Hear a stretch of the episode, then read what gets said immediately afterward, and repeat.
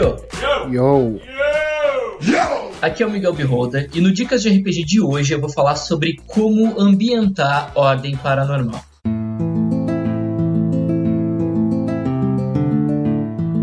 O Dicas de RPG é um oferecimento da Barra do Shop, barradoshop.com.br. Acesse e atualize já o seu guarda-roupa.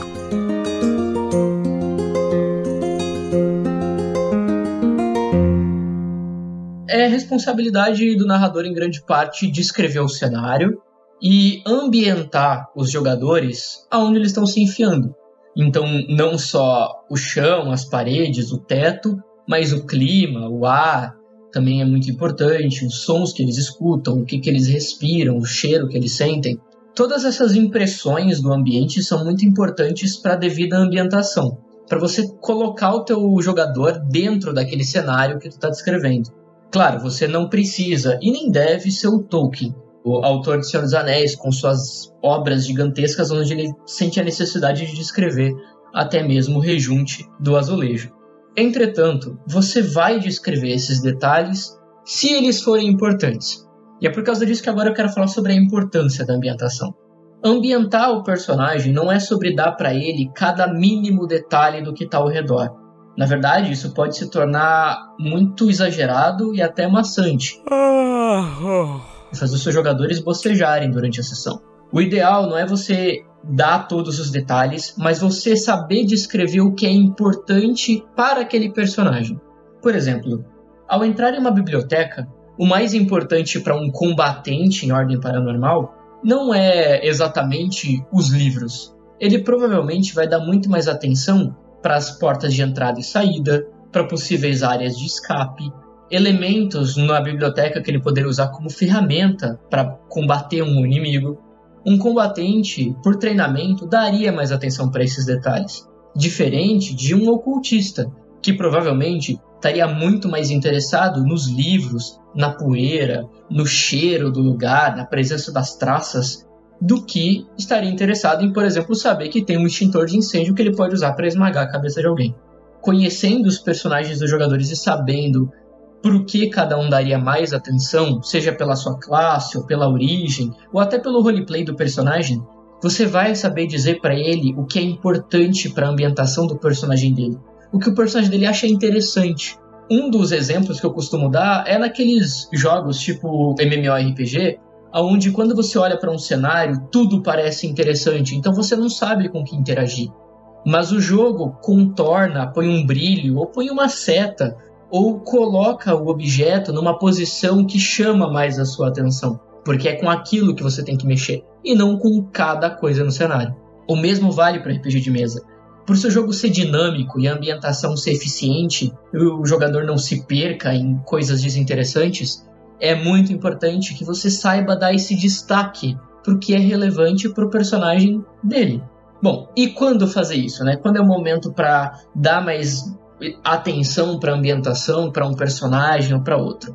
Para isso é necessário conhecer os personagens. Não tem escapatória, você tem que conhecer para quem você vai narrar, o que esses personagens gostam, têm interesse, o que eles estudam, o que eles ignoram, o que eles não gostam e para o que eles não dariam atenção. E é assim que você vai saber o que descrever e para quem descrever, evitando assim que seu jogo fique longo e maçante, porque você vai ficar preso num enorme monólogo de cada detalhe na sala. Ah, é importante, você não precisa decidir tudo no momento em que os jogadores entram no ambiente. Você pode, por exemplo, deixar pequenos detalhes como rachadura no chão ou um elemento muito importante dentro de uma simbologia na parede para quando os jogadores derem a devida atenção. Conforme eles vão interagindo, eles vão perguntando, aí você vai preenchendo, você vai ambientando melhor aquilo que eles estão demonstrando interesse mais uma vez, para que você não fique preso num grande monólogo e perca a atenção deles, porque isso costuma acontecer. E aí você vai ver eles bocejando, pegando o celular ou pedindo para você repetir. Então, para você não perder esse tempo, descreva o que é relevante a princípio, mas deixe os detalhes para atender à curiosidade e a estímulos que os próprios jogadores vão criar interagindo com o seu cenário. Também é muito importante que você deixe o jogador falar. Deixe ele interagir com a ambientação e deixa ele dar os detalhes dele também. Por exemplo, ao descrever uma porta trancada, você pode dar uma descrição rápida da porta. E esse jogador decide arrombar ela. Você não precisa decidir todos os detalhes do que acontece com essa porta. Deixa o jogador descrever também. Deixa ele refletir no cenário, na ambientação, quais são as consequências da porta quando é ele que quebra, como ele deixa a porta e que estado que ela fica. Claro, dependendo do teste, se ele foi bem sucedido ou não. Além disso, vão ter elementos no cenário que vão conversar com o background dos jogadores.